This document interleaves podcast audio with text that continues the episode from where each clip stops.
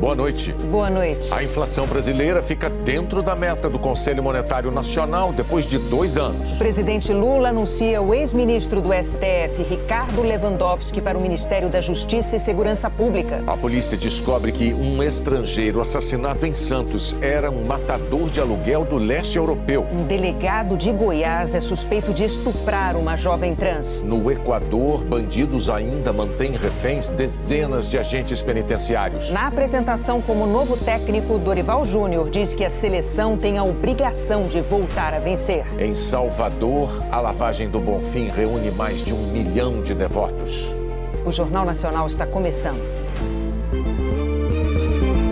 O Brasil teve uma inflação de 4,62% em 2023. Depois de dois anos, o IPCA voltou a ficar na meta.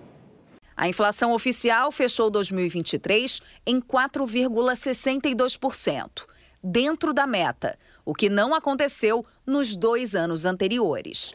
Antes, com a inflação acima da meta, a taxa básica de juros chegou a 13,75% ao ano em agosto de 2022, maior nível desde outubro de 2016.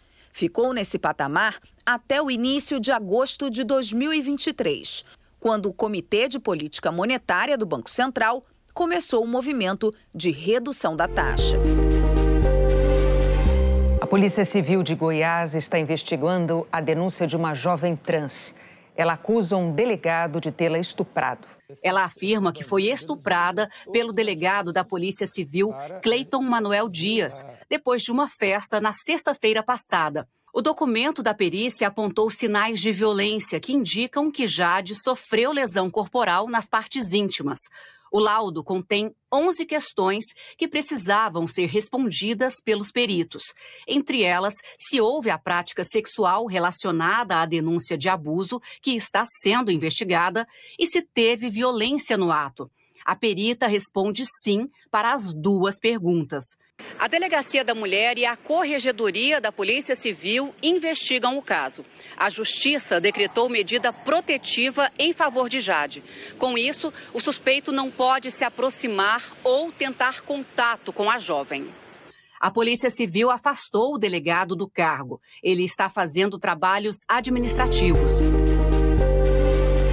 A investigação sobre o assassinato de um estrangeiro em Santos, no litoral de São Paulo, revelou que a vítima era um mafioso procurado internacionalmente. Darko Geisler era sérvio e vivia clandestinamente no Brasil há pelo menos nove anos, segundo a polícia. Ao cruzar as informações com as autoridades de Montenegro, os policiais descobriram que o homem executado aqui em Santos fazia parte de uma organização criminosa na Sérvia.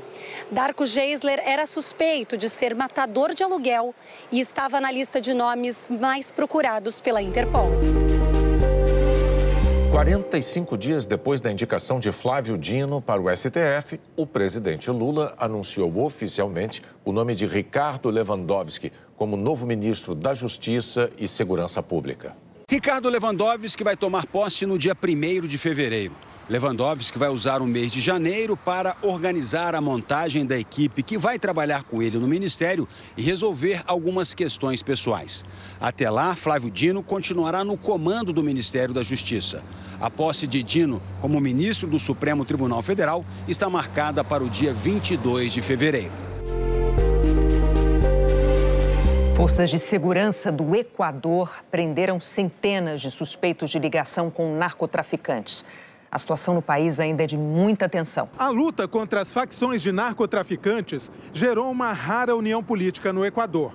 Por unanimidade, o Congresso aprovou um texto que respalda as medidas adotadas pelo presidente Daniel Noboa depois que a crise saiu de controle no início da semana. Hoje ele apresentou os planos de duas novas prisões de segurança máxima. Uma tradição de mais de dois séculos mobilizou Salvador nesta quinta-feira. Mais de um milhão de pessoas homenageando o Senhor do Bonfim, Oxalá no sincretismo religioso. Neste ano, pela primeira vez em quase 280 anos de devoção, cerca de 100 baianas saíram na caminhada ao lado da imagem de Nosso Senhor do Bonfim. A CBF apresentou hoje Dorival Júnior como novo técnico da seleção brasileira masculina. Resultados são números impossíveis de ignorar.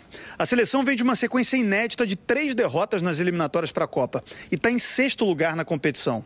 Dorival sabe que assume a seleção com uma cobrança imediata por resultados. Boa noite. Boa noite, até amanhã.